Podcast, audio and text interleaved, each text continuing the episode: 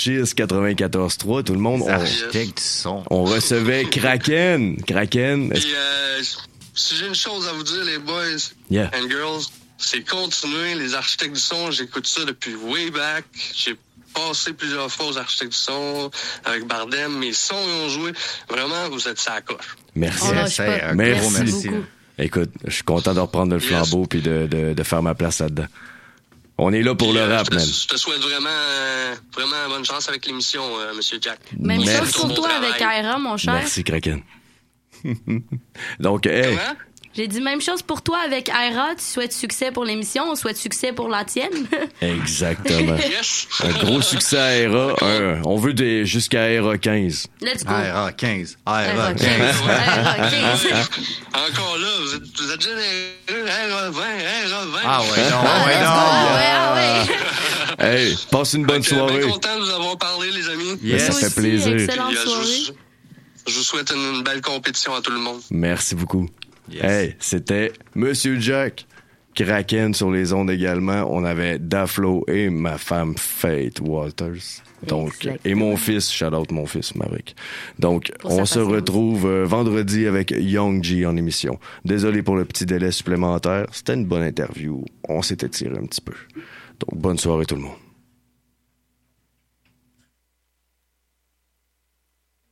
en particulier. En fait, je vais peut-être euh, repartir du début, c'est que moi, quand j'ai commencé à m'intéresser, à me pencher sur l'histoire de la psychiatrie au Québec, je croisais constamment le nom de Camille Lorrain et je me suis rendu compte en fait qu'il y avait très peu d'études qui étaient faites sur lui. Il y avait une très bonne biographie, il y avait beaucoup de choses sur sa carrière politique, mais il y avait très peu de choses sur sur sa formation et sur le tout le travail qu'il avait fait en psychiatrie. Donc moi j'ai été me pencher là-dessus, euh, j'ai été me pencher sur ce, cette partie du personnage parce que je pense à la fois qu'on peut comprendre les mouvements sociaux euh, que si on en comprend les acteurs et d'autant plus euh, avec ce type d'acteurs qui sont les acteurs importants qui ont une influence presque directe sur les événements qui se sont passés. Et donc c'est vrai que l'historiographie a eu tendance à un petit peu euh, mettre de côté les, individus parce qu'on on a, décrit l'histoire des individus comme souvent trop géographique et on a essayé de faire passer une, une historiographie plus sociale, différente, ou en tout cas parler d'individus moins connus. Et je pense qu'il y a un peu un retour de bâton aussi aujourd'hui, dans le sens où euh, on, on comprend que l'histoire sociale, l'histoire euh, des sciences, l'histoire euh, de la psychiatrie par exemple, se nourrit aussi beaucoup de ces parcours-là. Et peut-être encore plus au Québec, où, euh, où, où on, est, on est une petite population, et donc les, les, les intellectuels qui ont pu marquer euh, l'histoire notamment du début du XXe siècle et du milieu du XXe siècle sont finalement assez peu nombreux. Et donc comprendre leur parcours individuel et comprendre aussi comment ces parcours sont souvent similaires ou croisés les uns avec les autres, ça permet euh, peut-être euh, de mieux éclairer cette histoire sociale ou cette histoire générale du Québec qu'on essaye de faire. Absolument. Si on revient justement à Camille Lorrain euh, plus spécifiquement, quel manque y a-t-il à combler dans, dans son parcours? Euh, Est-ce que toi, tu as pu euh, apercevoir dans, dans la littérature, entre autres, euh, d'un point de vue historique, euh, justement? D'un point de vue purement même historien, euh, les travaux des historiens se sont beaucoup penchés sur sa carrière politique. Hmm. La biographie qu'a fait Jean-Claude Picard est venue un peu compléter tout ça. Et moi, de fait, euh, l'aspect de toute la partie de sa carrière psychiatrique était à, était à, à creuser, était à interroger. Et les liens, bien sûr, qui, qui peut y avoir entre sa carrière psychiatrique et sa carrière politique, parce que c'est la vie d'un seul homme et, et qu'on aura l'occasion d'en reparler, mais les deux sont, sont fortement liés. Donc moi, j'ai commencé à travailler là-dessus. J'ai essayé d'apporter des petites euh, des petites pierres à cet édifice-là. Il en reste encore beaucoup à faire. Et je pense qu'il y a beaucoup d'éléments euh, qui restent encore à creuser, que ce soit du côté de son engagement religieux, par exemple, de son, de son, de sa posture intellectuelle. Alors, euh, on, on aura peut-être aussi l'occasion d'en parler, mais de son personnalisme, par exemple, est-ce qu'il l'est, est-ce qu'il l'est pas, Ouais, dans quelle ouais. mesure il l'est. Euh, donc tout- toutes ces, tout- tous ces aspects-là sont encore à creuser.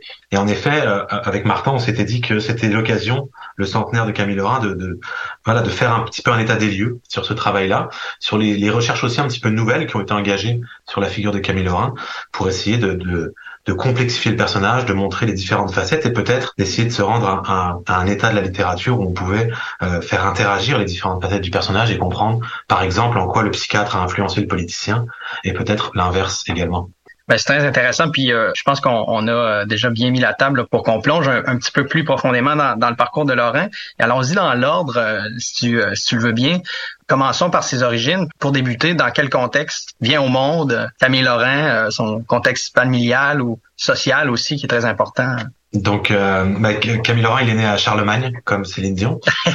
Euh, et donc, il est né en 1922, donc dans un contexte euh, qui est euh, celui de l'entre-deux-guerres, mais qui est quand même assez positif. Il est, euh, il est euh, issu d'une famille canadienne-française assez classique. Mm. Euh, les, les Lorrains, donc c'est Éloi et Marie, ils ont 13 enfants au total. Euh, Camille Lorrain est le quatrième. Et, euh, et donc euh, Marie, elle, euh, est à la maison comme euh, comme les femmes canadiennes-françaises de son époque. Euh, Éloi, lui, euh, est un commerçant un petit peu touche à tout, aux multiples facettes. Il va il va travailler dans divers domaines, mais c'est quand même un personnage euh, de du, du village de Charlemagne et donc il est, la famille Lorrain est connue euh, est reconnue dans le village. D'autant plus que Éloi euh, a des est un personnage engagé, il a des accointances militantes et notamment Ouais. euh, il euh, du côté des libéraux. En tout cas jusqu'à ce que jusqu'à ce que son ami euh, son ami Paul Gouin change euh, de cha- change de crèmerie comme on le dit pour aller fonder l'action libérale nationale et qu'il il suive son ami dans ces aventures là. Mais donc c'est c'est c'est une famille canadienne française assez classique. Camille Laurent racontera beaucoup euh, notamment que les industries du village, la scierie du village notamment, est tenue par les Anglais, par les anglophones, qui sont minoritaires mais qui ont euh, le pouvoir économique. Et, euh, donc, il y a ce, nationalisme canadien-français qui est déjà là, et chez son père Éloi, et euh, qu'elle racontera Camille Lorrain très tôt dans, sa vie, selon ce qu'il nous raconte. Et euh, bon, euh, comme tout petit Canadien français euh, de cette époque-là, euh, Laurent est un produit euh, du collège classique. Il va aussi passer par un bref moment de vocation religieuse. Quel est son parcours éducatif justement et comment en arrive-t-il à, la médecine et, éventuellement à la psychiatrie plus spécifiquement? Et quelles sont euh, les influences de ces institutions-là sur son parcours? C'est c'est vrai que, comme tout bon Canadien français, il, il s'enligne vers le collège, mais la, la famille Lorrain est aussi pas très aisée. Euh, et les, les années 30, malheureusement, pour le, le Québec et pour les familles canadiennes françaises, sont, sont difficiles. Euh, la crise économique va frapper de plein fouet et elle va durer assez longtemps.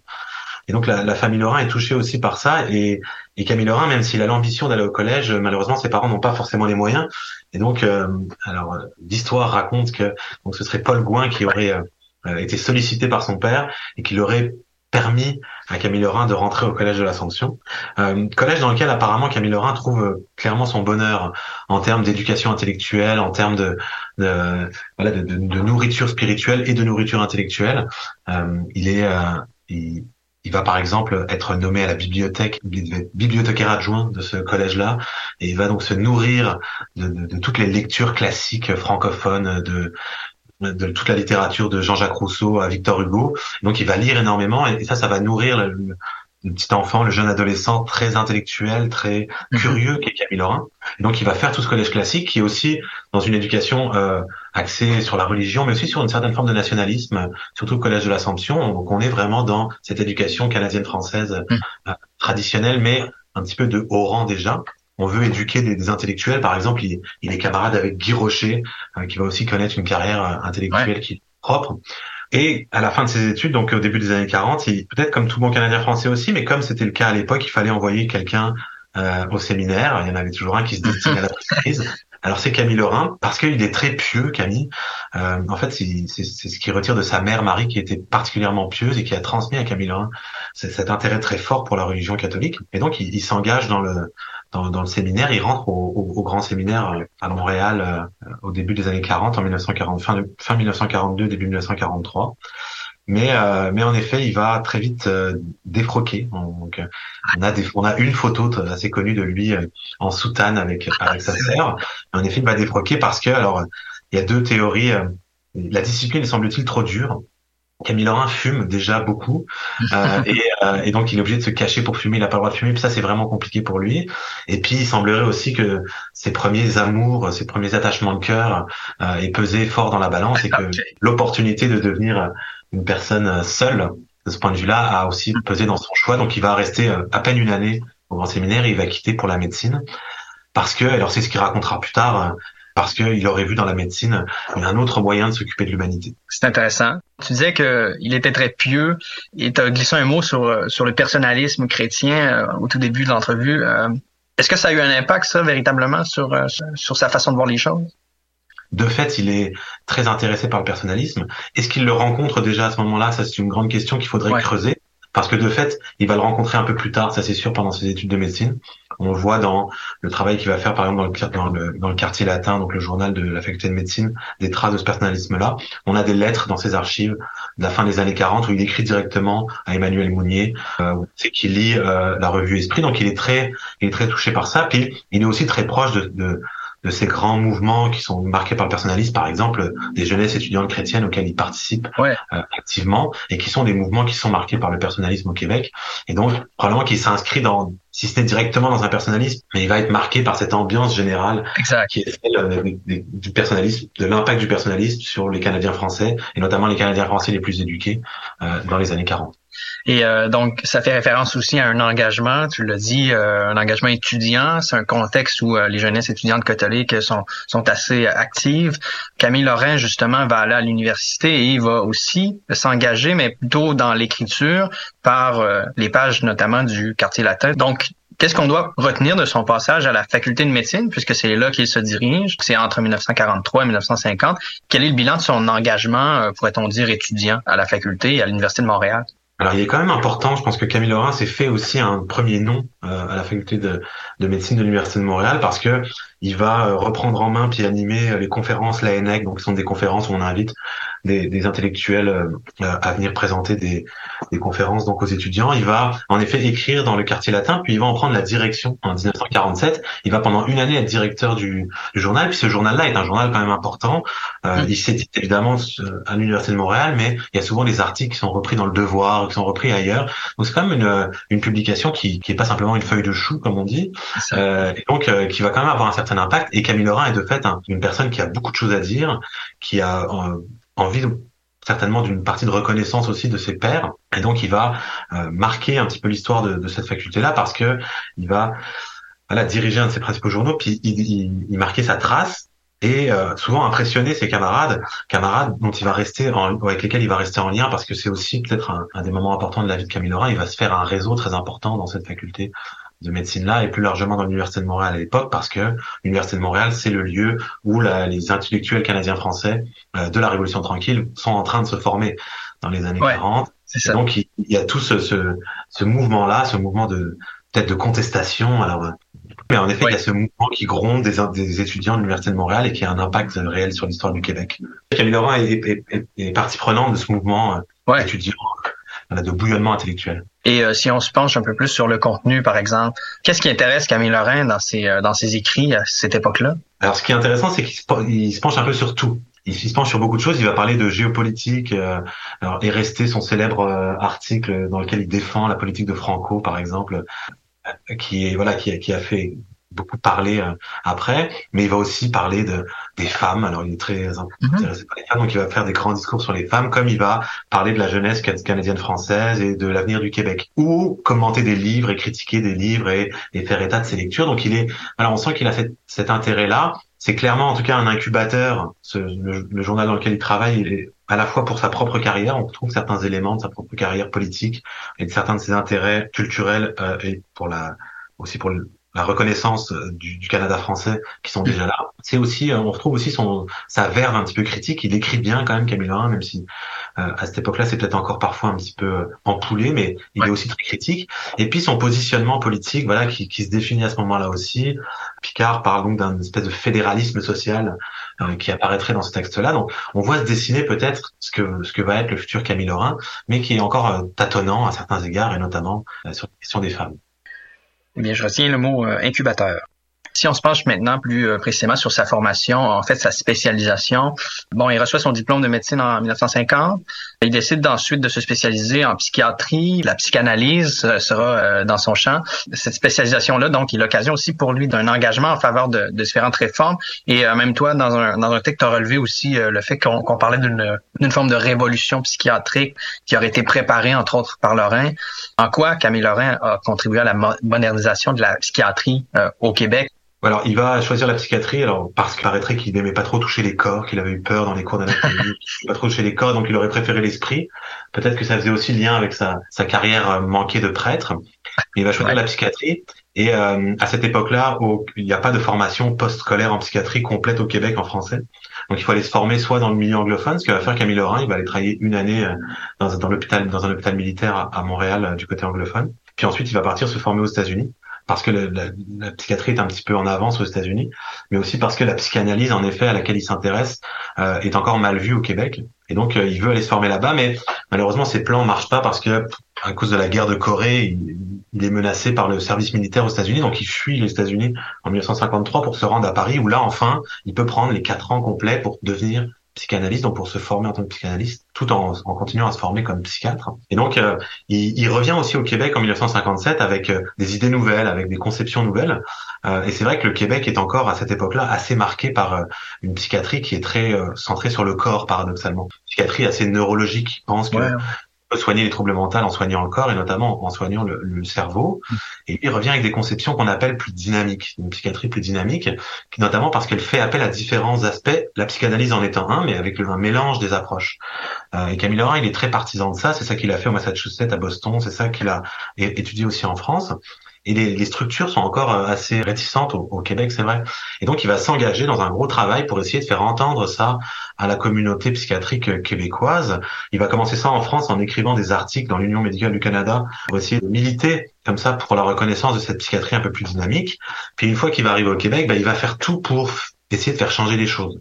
Euh, alors il n'est pas tout seul, il, y a aussi un mouvement un peu euh, dans, dans la faculté de médecine de l'Université de Montréal pour faire changer la psychiatrie, pour l'institutionnaliser un peu plus, pour la rendre plus dynamique.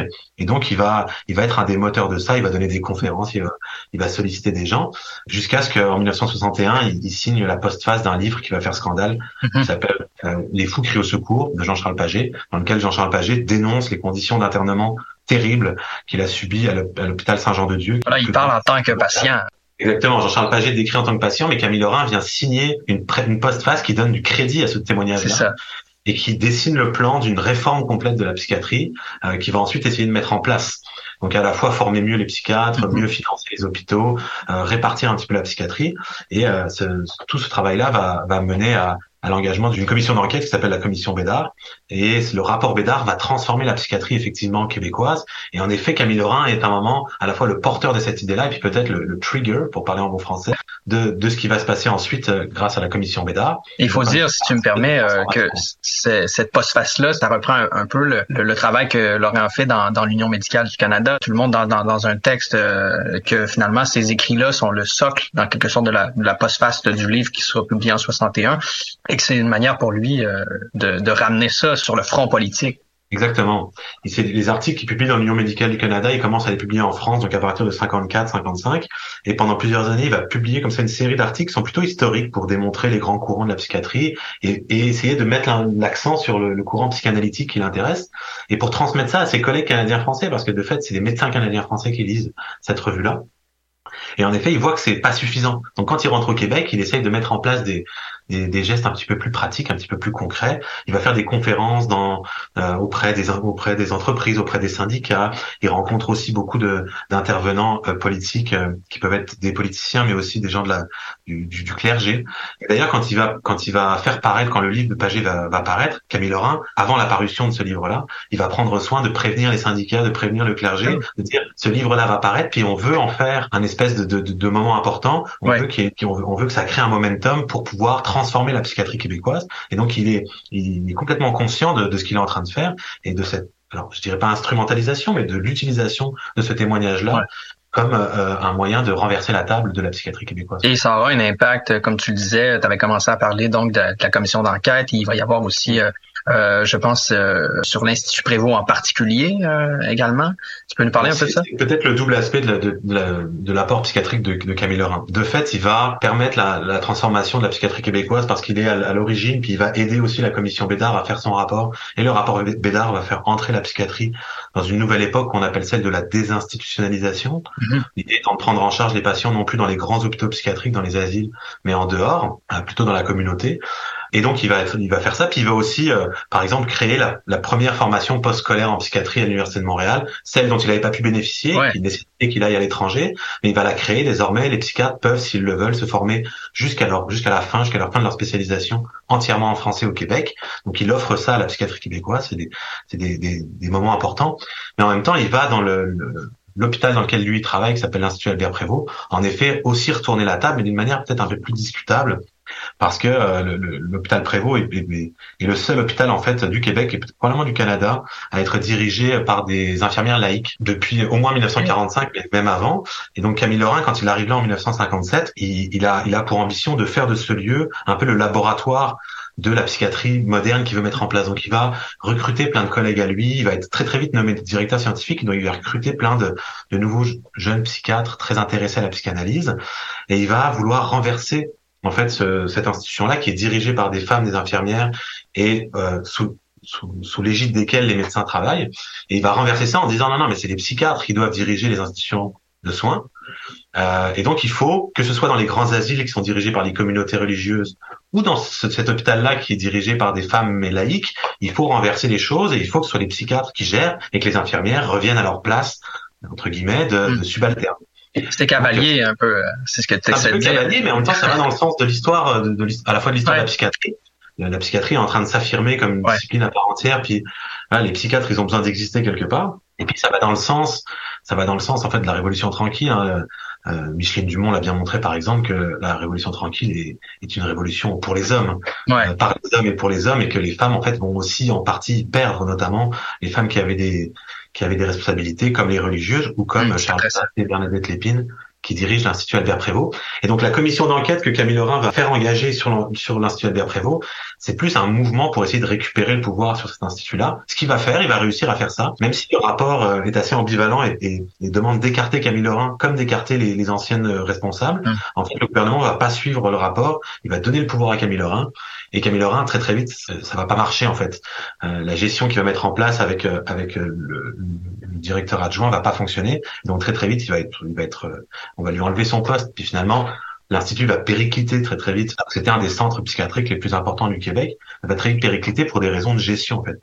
Puis Camille Lorrain, ça l'intéresse un peu moins parce que de toute façon, il est déjà en train de penser à s'orienter vers une autre carrière. Là, on, là, on parle des années, du milieu des années 60, donc il est déjà quand la quand la fin de la commission sur l'Institut Albert Prévost, la commission Régnier rend son rapport en 64. Camille Lorrain, il est déjà en train de penser à, ses intérêts politiques Ouais. Mais parlons-en justement. Laurent a aussi une vision particulière de la société québécoise et il fait le lien avec avec la psychanalyse. Euh, que- Quelle est la vision de Laurent sur euh, de ce point de vue-là de, de la société québécoise et de- des manières de, de régler ces, ces mots MAUX? Ouais, puis en effet, il y a, c'est ce qu'on est en train de comprendre de plus en plus. Puis le travail de, de, de voir le, le, le Camille Lorrain psychiatre, ça nous éclaire sur le Camille Lorrain politicien. C'est qu'à la fois, en effet, il a été très politique quand il faisait de la psychiatrie, puis il a été aussi très psychiatre quand il a fait de la ça. politique. Alors à deux égards, le premier, c'est que, puis euh, ça, c'est, euh, c'est René Lévesque qui le dit, hein, qui dit que Camille Lorrain, il servait de, c'était le psy du gouvernement, donc il servait à adoucir euh, les tensions, il servait à faire dialoguer les différents courants au sein du gouvernement Lévesque, et donc il a, il a joué ce rôle d'apaisement, de, de diplomate, mais qui était vraiment un rôle de voilà de, de, de psychiatre, de prise en charge psychologique. Et en effet, euh, il y a ce, ce, ce, ce second volet qui, qui est en plus important, puis qui pour partie reste encore à creuser, vraiment de l'ambition psychanalytique, psychiatrique dans le développement de la loi 101. Euh, parce que pour Camille Lorrain, puis c'est lui qui le dit, euh, notamment dans, dans Ma traversée du Québec, le livre qui, un des livres qu'il va écrire, où il dit clairement que euh, voilà, pour lui, redonner au Québec sa langue, la langue française, ça, ça participe d'une thérapie du peuple québécois qui a été euh, depuis la conquête asservi par le- l'envahisseur anglophone et donc en partie névrosé en fait parce qu'il vivait dans son propre espace dans son propre monde, mais euh, sous, sous le joug, ou en tout cas sous la domination culturelle d'autres. Et donc, il a été toujours euh, renfermé en lui-même, qu'il a toujours été nié, qu'il a toujours euh, été euh, un petit peu euh, mis de côté euh, dans sa propre culture et sa propre langue. Et donc, ce, ce, ce travail de reconnaissance de la langue française comme la langue du Québec participe en effet d'une psychothérapie collective qui, qui porte sur le peuple québécois en tant que tel, et donc qui, qui redonne une espèce de liberté et de reconnaissance au, peuple québécois et aux Canadiens français, en fait, au- auquel Camille Lorrain est attaché de, depuis toujours. Donc, il a vraiment cette ambition psychiatrique. Et ce qui est intéressant aussi, c'est qu'en fait, Camille Lorrain, il, il va jamais arrêter d'être psychiatre. Il va être psychiatre au sein des gouvernements auxquels il va euh, travailler. Mais dès qu'il va quitter les gouvernements, il va tout de suite repartir travailler en tant que psychiatre. Il va continuer à développer la recherche psychiatrique. Il va continuer aussi à travailler à des avancées dans le dans le monde de la, de la psychiatrie ou dans le monde de la prise en charge de la santé mentale au Québec. Et donc ça reste jusque à- jusque dans les années 90 euh, un acteur important de la psychiatrie Mm. euh, qui va continuer à former des gens, qui va continuer d'être d'être un modèle pour les psychiatres euh, québécois. Donc finalement, psychiatrie et politique ont, presque toujours été en parallèle, ou en tout cas la politique a peut-être pas toujours été de pair avec la psychanalyse, mais le politique, peut-être si on, si on fait la nuance, a toujours été présent dans, dans son esprit, sans mauvais jeu de mots.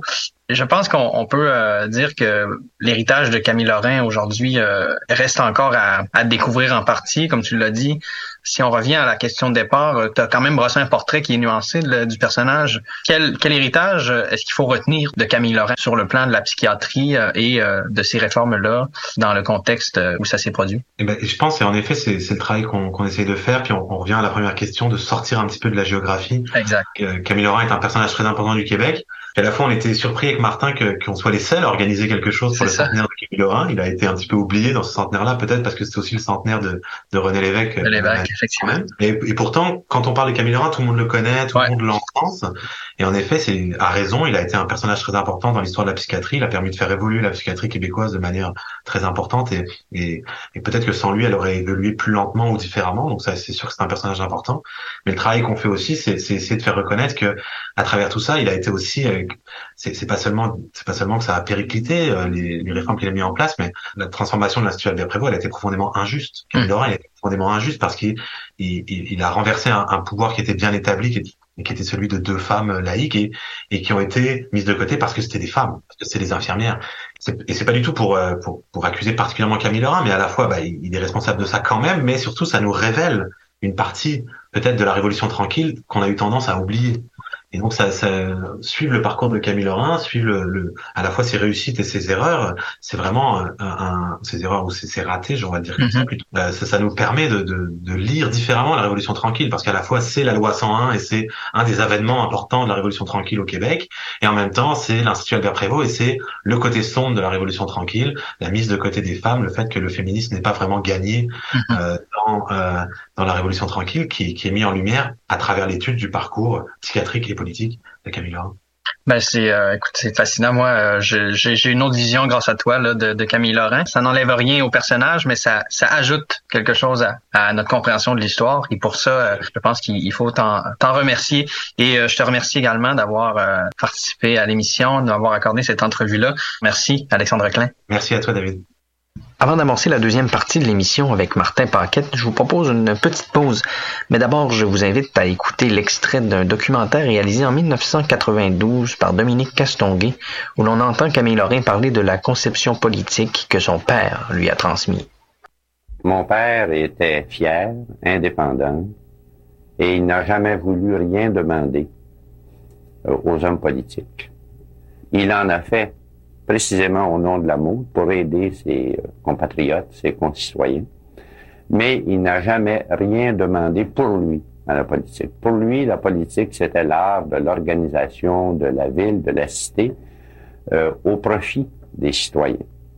Et c'est la raison pour laquelle il était toujours euh, partisan des mesures sociales axées sur la justice, axées sur la redistribution des richesses, axé sur le développement de tous les êtres humains au maximum de leur potentialité. C'était sa conception de la politique et c'est celle qu'il m'a transmise et encore une fois, c'est celle que j'ai tenté de pratiquer tout au long de ma vie. Et pour cela aussi, je lui en suis extrêmement reconnaissant.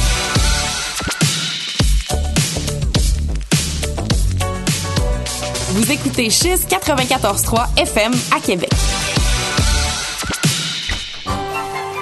Bonsoir chérie Bonsoir J'arrive du travail Est-ce que tu nous as préparé un de tes merveilleux rôtis de porc?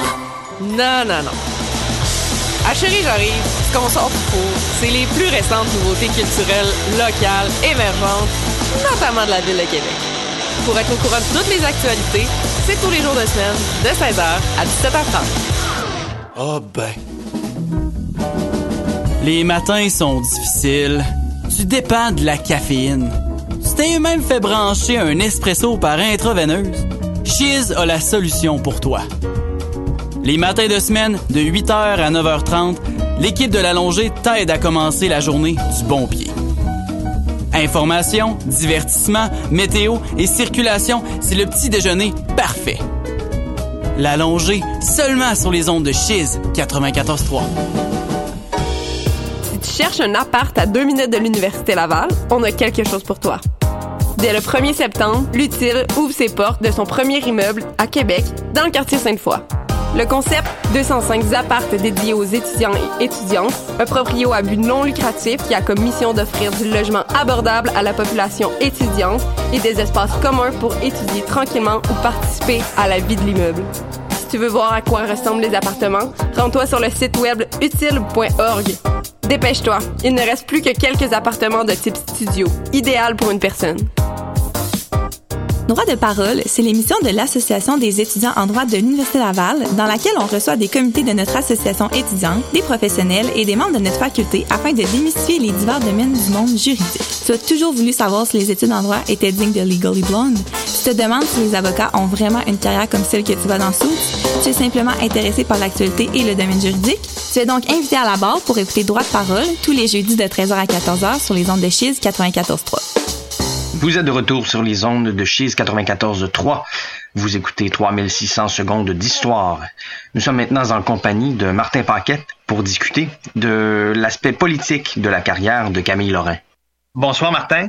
Euh, bonsoir David. Merci d'avoir accepté de participer à l'émission. C'est vraiment apprécié. J'ai eu envie de t'inviter parce que euh, le mois de mai 2022, ça marquait le centième anniversaire de la naissance de Camille Lorrain. Et euh, bon, en tant qu'historien, toi et Alexandre Klein, vous avez constaté un manque historiographique en ce qui a trait à son parcours et à ses réalisations.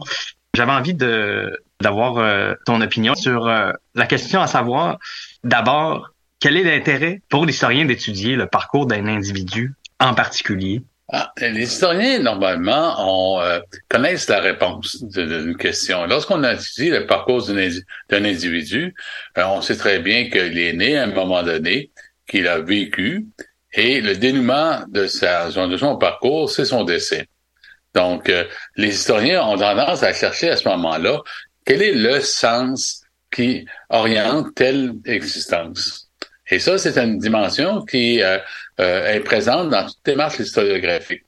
Et là, ce faisant, ça cause un problème parce que chercher le sens, chercher la signification d'une existence, c'est un, euh, présumer que ce sens est unique tout au long d'une vie.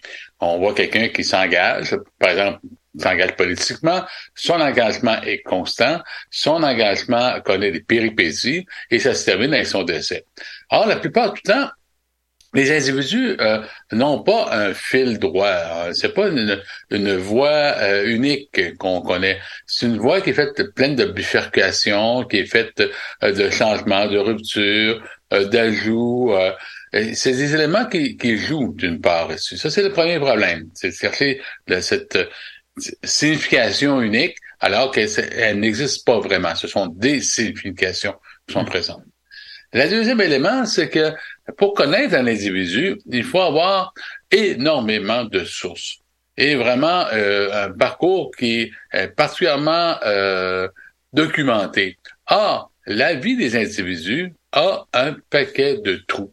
Il y a des trous parce qu'on est, on a, il manque de documents, même sur une période contemporaine, même pour des personnages qui ont vécu récemment, euh, qui ont été devant l'actualité on ne connaît très difficilement, par exemple, la motivation intime, par exemple, parce que justement, nous n'avons pas de machine à enregistrer à l'intérieur des, cerveaux ce que pensent les gens. Donc, à la fois pour des questions justement de chercher un sens unique et à la fois aussi pour des questions de documentation, euh, les, historiens sont parfois critiques de l'approche biographique. Surtout si on la conçoit comme étant euh, de, manière à présenter un héros. Et c'est très souvent le cas euh, lorsqu'on fait de la biographie. Euh, on se met à s'identifier au personnage. Et là, le personnage a, des caractères héroïques. Il traverse l'adversité, il traverse les obstacles, il réussit malgré les épreuves, ainsi de suite. Et ça, c'est un, euh, bon, c'est très bon pour un roman, par exemple. c'est très bon pour un film historique, mais ce n'est pas bon pour comprendre un individu. En fait, l'intérêt d'un historien là-dessus, c'est que, étant donné les obstacles qui se présentent dans une biographie, c'est de tenter, à travers le parcours d'un individu, de comprendre un monde, de comprendre un monde à la fois, un univers de culture, un ensemble de relations humaines, un ensemble de euh, l'individu à l'intérieur de la société, l'individu à l'intérieur, par exemple, du monde politique et ou encore du monde scientifique. Et c'est, c'est-à-dire, l'individu apparaît donc comme une fenêtre pour comprendre une société qui n'existe plus. Parce que c'est un élément qui est important. L'individu, évidemment, on connaît la fin de l'histoire, il est décédé. Mais le monde dans lequel l'individu a vécu, ce monde-là n'existe plus. Hmm. Nous avons connaissance par des traces, nous avons connaissance de manière indirecte de ce qu'il en est, mais euh, nous ne le vivons plus comme, même si c'est quelque chose qui semble très contemporain. On comprend bien que c'est pas seulement l'individu qu'on qu'on étudie dans ce cas-là, mais euh, bien tout ce qui l'entoure et un contexte particulier également. Si on revient plus spécifiquement au cas de Lorrain, euh, comme je disais en, introduction, vous avez constaté un manque historiographique, Alexandre et toi.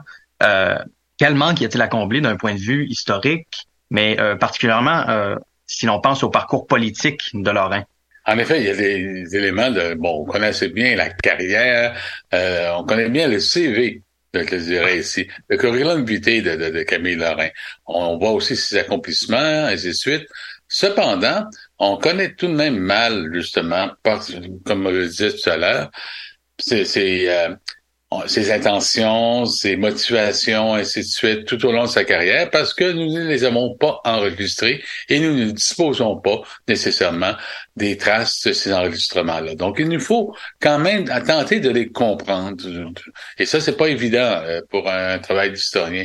Surtout une, personnalité comme Lorrain qui, qui a euh, plusieurs facettes le, Camille Lorrain que, que la plupart des Québécois connaissent aujourd'hui, c'est le Camille Lorrain qui a été consacré euh, comme le père de la loi 101, le père de la charte de langue française, euh, un des grands euh, ministres du gouvernement Levesque, du premier gouvernement Levesque en 1976, qui a fait sa marque là-dessus. Mais cependant, il y a un paquet de tout. Comment cet individu-là a pu, par exemple, faire adopter la, charte de la langue française? Mm-hmm. C'est des éléments qui nous manquent encore en termes d'information.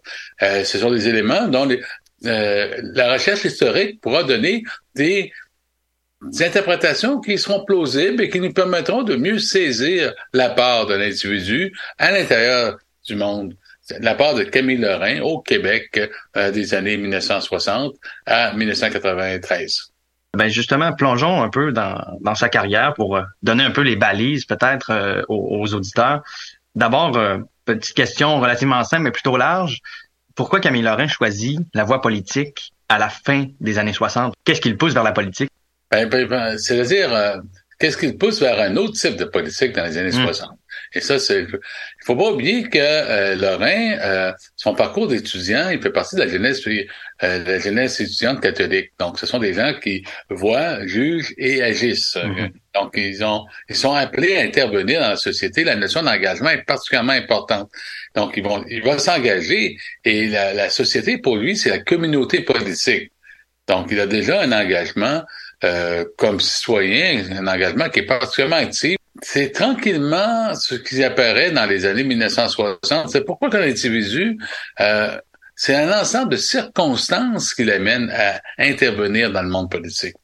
Donc, dès 1962, par exemple, il y a plus Jean Lesage.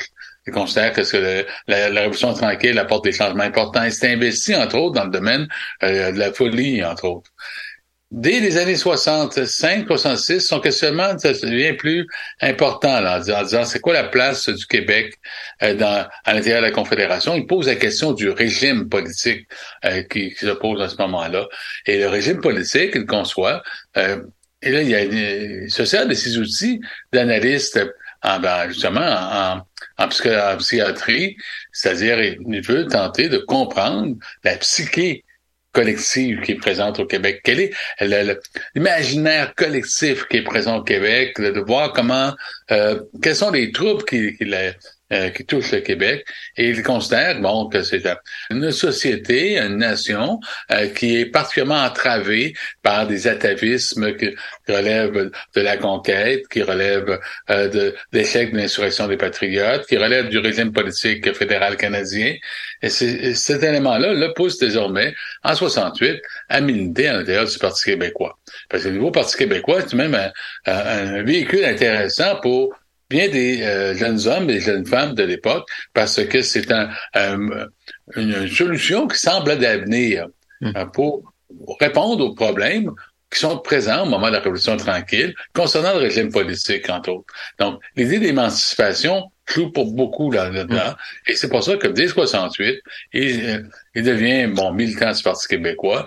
Et en 1970, il se fait élire comme député, un des sept premiers députés péquistes, justement, en 1970, lors de l'élection qui va mener à la, à la victoire de Robert Bourassa, des libéraux de Robert Bourassa contre les unionistes de Jean-Jacques Bertrand, eh bien, il fait partie désormais euh, de, du- de l'Assemblée nationale et il pourra intervenir à ce moment-là euh, comme député. Il va avoir un rôle quand même important dans le PQ, même au départ, avant même d'être élu. Il va être euh, président du conseil exécutif du PQ. Euh, ça va lui donner quand même un, un certain nombre de responsabilités. Quand il va être député de Bourget, il sera chef parlementaire. Ça lui donne encore une fois une visibilité qui fait qu'il devient en quelque sorte la, le visage parlementaire du parti. Euh, ça, ça joue aussi dans le rôle qu'il a joué pour, euh, peut-on dire, la transformation de la culture politique au sein même du Parti québécois. Quel rôle, justement, il a joué dans cette transformation-là de la culture politique au sein du parti? Bon, un élément qui est important à comprendre, c'est de savoir c'est quoi un parti politique et particulièrement c'est quoi le, le Parti québécois. Le Parti québécois en 1968, c'est une coalition.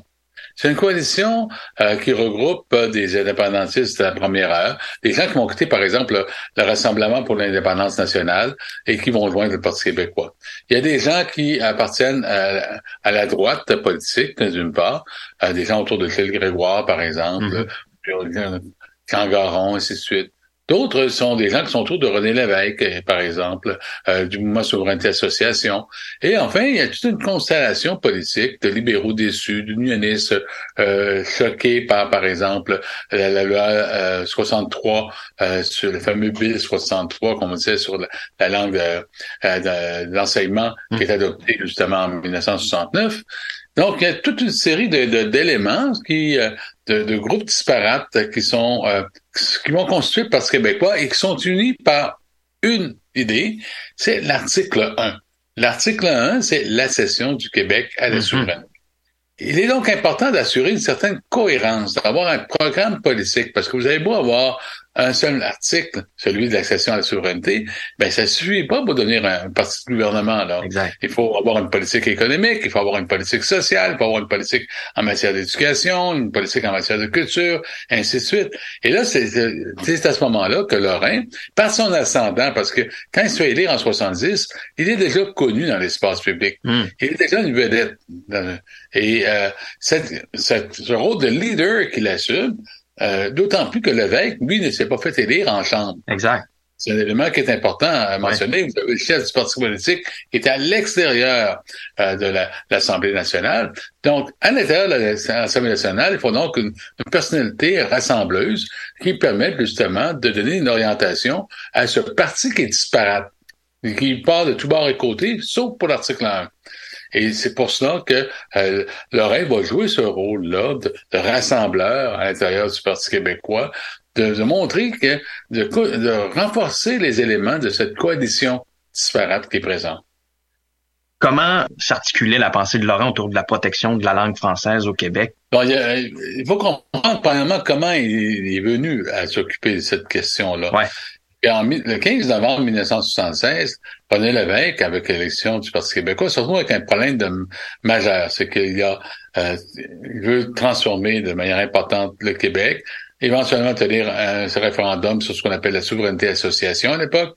Et, euh, et donc, il a une équipe autour de lui qui est particulièrement euh, brillante, qui est particulièrement qualifiée en tant que telle. Donc, ce que doit faire l'évêque à ce moment-là, c'est structurer un cabinet avec qui donne des grandes orientations politiques. Donc, il s'inspire d'une expérience française qu'on appelle les ministères d'État. Donc, vous avez des ministères d'État qui vont s'occuper de certains secteurs, développement social, développement économique, par exemple. Le développement économique, ça va être Bernard Landry qui va s'occuper de ça. Et développement culturel. Et là, c'est à ce moment-là qu'il va chercher justement euh, Camille Lorrain en disant, vous, allez vous occuper justement du développement culturel. Ça chapeaute d'autres ministères, comme les actions de certains ministères, par exemple, en matière d'éducation, en matière de culture, ainsi de suite. Et votre mandat, désormais, c'est de régler la question linguistique.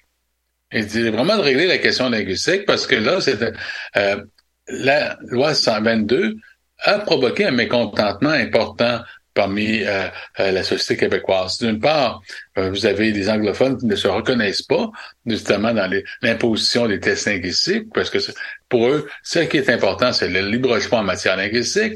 Et de l'autre côté, les militants nationalistes qui disent les tests linguistiques, là, c'est un obstacle justement pour qui nous empêche justement d'imposer le français comme langue officielle en matière d'enseignement. Donc, Lorrain va arriver, il va se constituer une équipe autour de lui.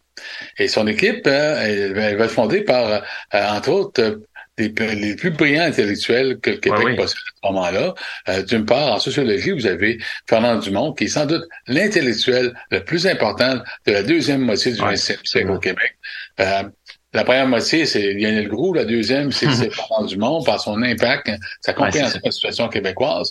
Vous avez aussi Guy Rocher, qui est euh, une sommité dans ce domaine. Euh, Guy Rocher, qui a entre autres participé à la commission parents sur, sur l'éducation. Vous allez chercher des gens comme Henri Laberge, le monde syndical, qui est particulièrement important parce que la question de la langue de travail va se poser en termes là. Et là, cette équipe-là va constituer euh, comment dire, le, le brain trust, pour utiliser un terme en anglais.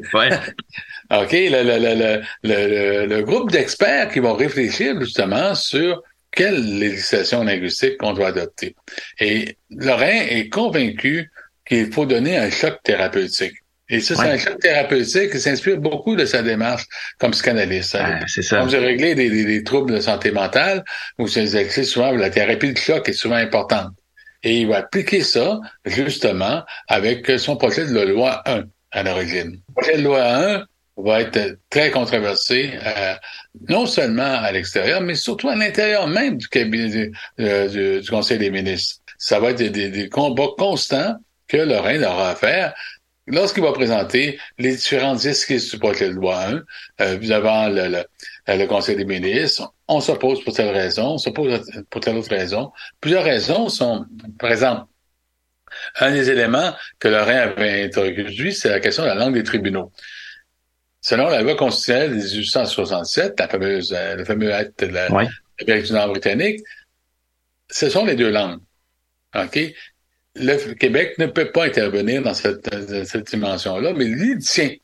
Il tient parce qu'il veut montrer justement que euh, le régime fédéral est un régime qui impose sa façon de penser au Québec et le fait qu'en sachant fort bien que euh, ça va être invalidé par les tribunaux, et d'ailleurs, ça a été invalidé voilà. en 1979 par les tribunaux avec l'arrêt Blakey, c'est une façon de montrer aux Québécois, regardez, l'option, c'est la souveraineté, parce que le régime fédéral nous empêche justement de légiférer, entre autres, concernant la langue des tribunaux. Et les réformes, c'est pour ça qu'on est passé de la loi 1 à la loi 101. Ouais.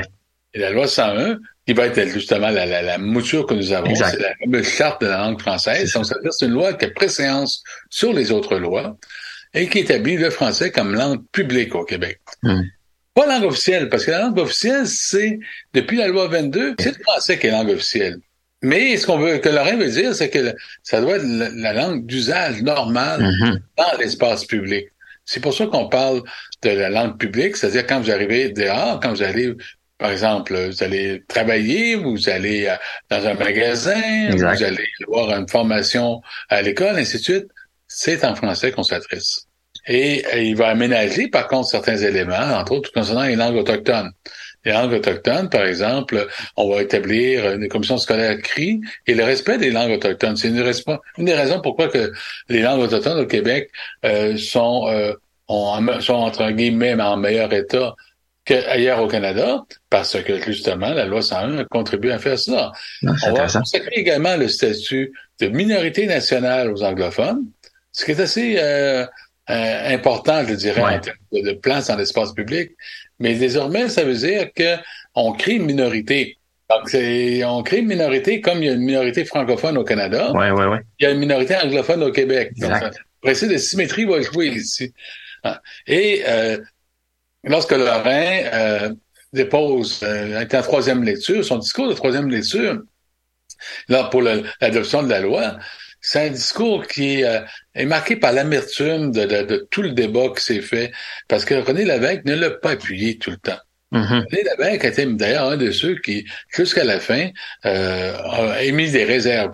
Et en acceptant désormais de cette dimension-là, euh, Lorrain va, euh, va être amer un peu de, de cette situation de cette situation parce qu'il faut pas oublier que le climat linguistique, c'est un climat qui est polarisé, ah oui. qui, est, qui est tendu, qui a des disputes constantes, ainsi de suite, à cette époque.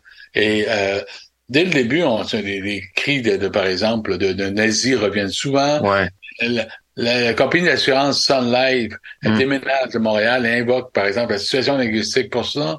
Euh, le, tout le, le, le, le euh, il y a tout un ressac anti-francophone qui est particulièrement important aussi. Et c'est souvent Lorrain qui sert de paratonnerre à cela.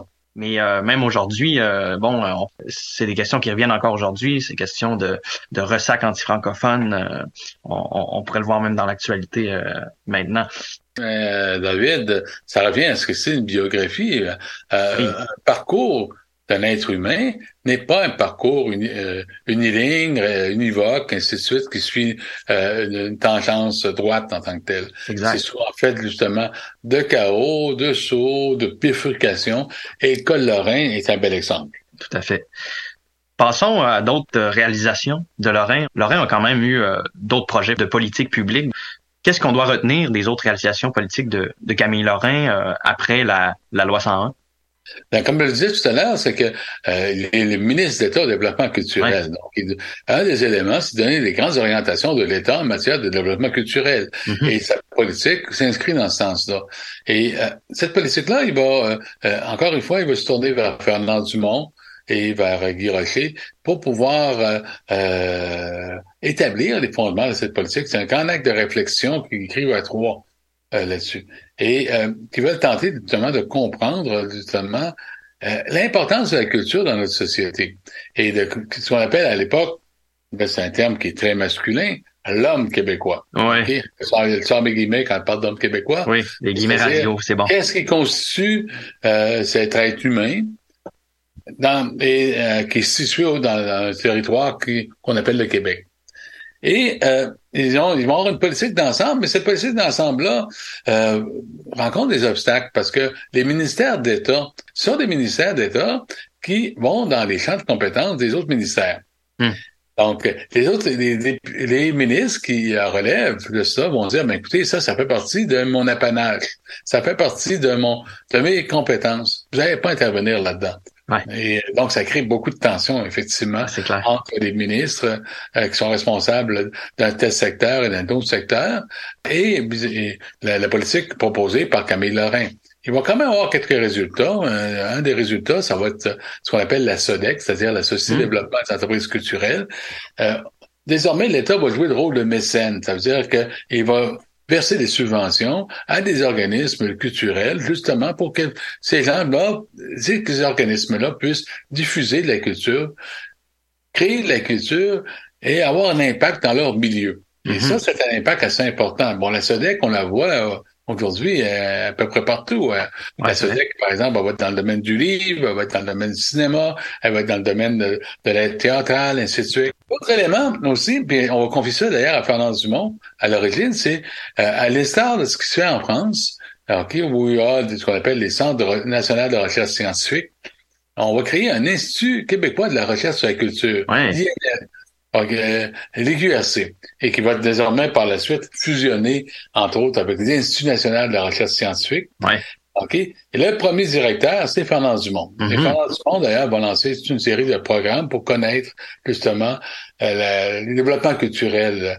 Donc, ils vont, s'intéresser aux questions de l'immigration, aux groupes ethniques. L'IQRC va, entre autres, être au cœur de, de tout un, mou- d'un mouvement de recherche sur, en histoire régionale, l'histoire de la Gaspésie Oui, ben oui, différentes régions. Absolument, oui, c'est vrai. Donc, euh, euh, c'est un des impacts justement de cette politique de développement culturel qu'on peut voir. Donc c'est quand même euh, c'est majeur, c'est juste que ça a peut-être été occulté par d'autres d'autres éléments. Euh, on est déjà euh, arrivé presque à la fin. Euh, J'aimerais qu'on parle un peu de l'héritage de, de Camille Lorrain au, au point de vue euh, politique toujours. Principalement, si on pense à Lorrain, qu'est-ce qu'on doit retenir de l'héritage qu'il a laissé au plan de l'histoire politique au Québec? de façon générale? Ah, c'est une vaste question. Parce Oui. que là, ça relève de ce que je disais au tout début. Quelle est la signification qu'on donne, à- quel est le sens d'une existence? Donc, on peut dire que, bon, c'est un, un homme engagé. Un homme engagé euh, dans le domaine de la médecine, dans le domaine de du développement culturel, euh, de, de la volonté d'émancipation de l'État québécois en tant que tel. On peut voir aussi comme un homme qui a une lecture de la société québécoise, qui a tenté euh, de proposer pour pouvoir euh, permettre aux Québécois et aux Québécoises de trouver d'autres solutions euh, en tant que telle. Cette, lecture psychanalytique, elle est particulièrement importante dans le cas de Lorrain. Euh, évidemment, on peut parler aussi de, euh, de ses accomplissements, c'est-à-dire la loi, évidemment la charte de la langue française. hein, euh, D'ailleurs, que la charte de la langue française est devenue vraiment un- ce qu'on appelle un lieu de mémoire au Québec. C'est-à-dire, c'est vraiment un élément qui est particulièrement important et qui rassemble la très grande majorité des Québécois. Euh, lorsque j'ai fait un livre il y a quelques années sur langue et politique au Québec, avec Marcel Martel, un Canada et au Québec, on, on a eu plaisir à citer, par exemple, Stéphane Dion, qui disait que c'était une grande loi canadienne. Oui. Pourquoi c'est une grande loi canadienne? Parce que la Charte de la langue française, OK, a, pour Dion, a permis de réduire les le potentiel de conflit. Et ça, c'est le rôle d'un État. Donc, on peut voir justement Camille Lorrain comme un homme d'État. C'est-à-dire, il est sensible à, à la mission première de l'État, c'est-à-dire d'assurer l'homogénéisation d'une population donnée sur un territoire et d'assurer la paix civile. Et là, euh, un des éléments qui est présent dans l'héritage de Lorrain, bien sûr, c'est l'indépendantiste convaincu, puis l'indépendance du Québec ne s'est pas réalisée. On pourrait dire qu'il n'a pas fonctionné là-dessus. Mais encore là, comme homme d'État, il a contribué à faire du Québec un lieu euh, qui est, est tout de même enviable dans le monde. là. Ne serait-ce qu'en termes de développement culturel, en Ouais. termes de, projection dans l'avenir en tant que tel. Mhm. Et donc, on pourrait dire ici, c'est une des lectures qu'on peut avoir de Camille Lorrain, hein, qui dépasse celle des monuments, qui dépasse le nom des rues ou le nom des qu'on donne à un comté, par exemple. C'est l'importance d'un individu, justement, à l'intérieur d'une communauté, et c'est grand à l'intérieur d'une société.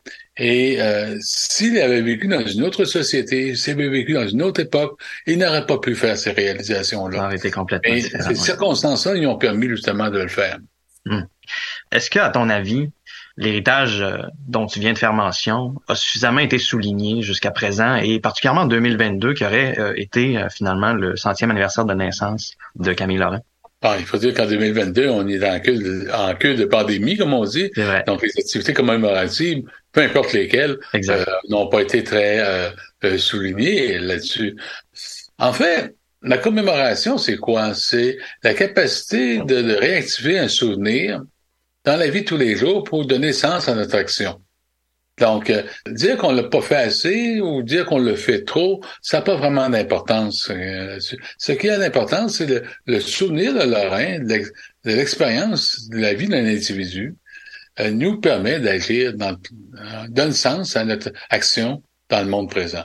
Et si des individus euh, trouvent dans Ca- Camille Lorrain le sens nécessaire pour orienter leur action, eh bien, la commémoration ici, euh, c'est euh, est donc très pertinente. Ben sur ces euh, sages paroles, ce sera euh, ce sera la fin de l'émission. C'était euh, fascinant de t'entendre, Martin. Tu as toujours euh, une façon d'apporter les choses qui est différente, on dirait, de, de, de plusieurs historiens, en tout cas, que, que moi j'ai l'habitude d'entendre. Je te remercie euh, infiniment d'avoir euh, participé à l'émission.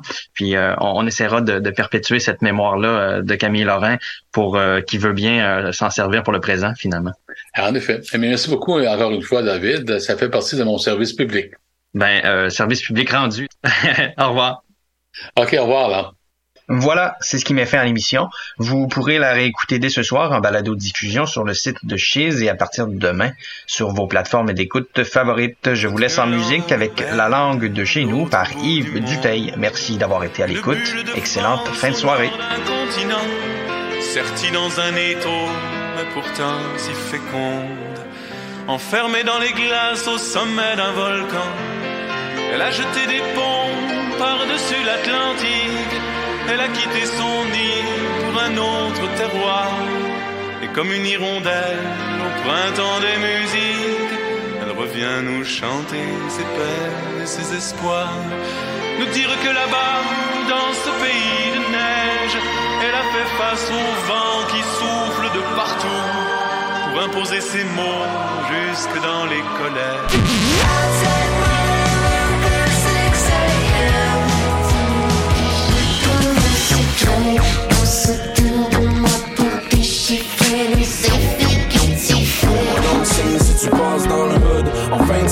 La semaine prochaine c'est good Désolé j'ai pas d'expact depuis un bout J'ai quelques regrets mais je reste debout Écoute locale avec Chiz 94.3.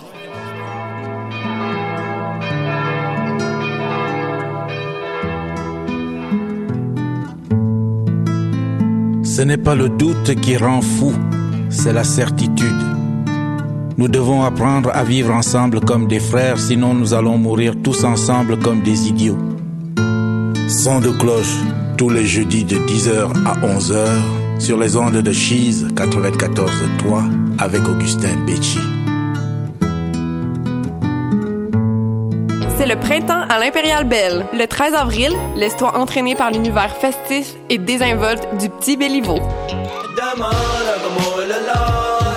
Le 14 avril, c'est Lou Adrienne Casti qui va t'impressionner avec sa présence scénique envoûtante. Viens voir Petit Béliveau et Lou Adrienne Cassidy les 13 et 14 avril à l'Impérial Belle. Billets en vente au impérialbelle.com.